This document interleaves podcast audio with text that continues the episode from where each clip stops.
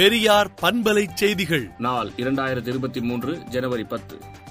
கோவில் பணியாளர்களுக்கு பொங்கல் கருணை தொகையாக ரூபாய் மூன்றாயிரம் வழங்கப்படும் என்று முதலமைச்சர் மு க ஸ்டாலின் அறிவித்துள்ளார். பயிர் காப்பீடு திட்டத்தின் கீழ் விவசாயிகளுக்கு இழப்பீடு வழங்கும் பணி முதலமைச்சர் மு க ஸ்டாலின் தொடங்கி வைத்தார். ஜி டுவெண்டி மாநாட்டில் கலந்து கொள்ள வரும் வெளிநாட்டு விருந்தினர்கள் மாமல்லபுரத்திற்கு சுற்றுலா வருகின்றனர். இதற்கான பாதுகாப்பு முன்னேற்பாடுகள் குறித்து ஜி டுவெண்டி மாநாட்டு குழு அதிகாரிகள் நேரில் ஆய்வு செய்தனர்.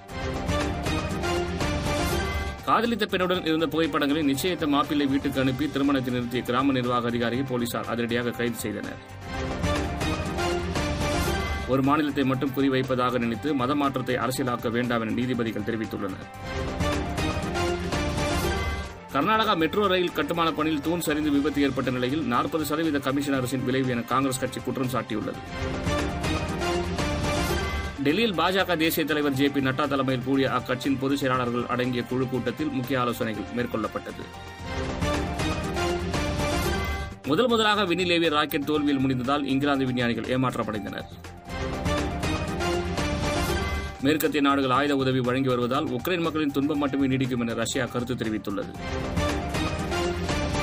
மருத்துவமனையில் அனுமதிக்கப்பட்ட மூன்று வாரங்களாகியும் தாய்லாந்து இளவரசருக்கு சுயநினைவு திரும்பவில்லை.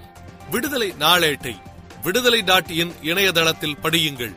பெரியார் பண்பலை செய்திகளை நாள்தோறும் உங்கள் செல்பேசியிலேயே கேட்பதற்கு எட்டு ஒன்று இரண்டு நான்கு ஒன்று ஐந்து இரண்டு இரண்டு இரண்டு இரண்டு என்ற எண்ணுக்கு பெரியார் எஃப் நியூஸ் என்று வாட்ஸ்அப் மூலம் செய்தி அனுப்புங்கள்.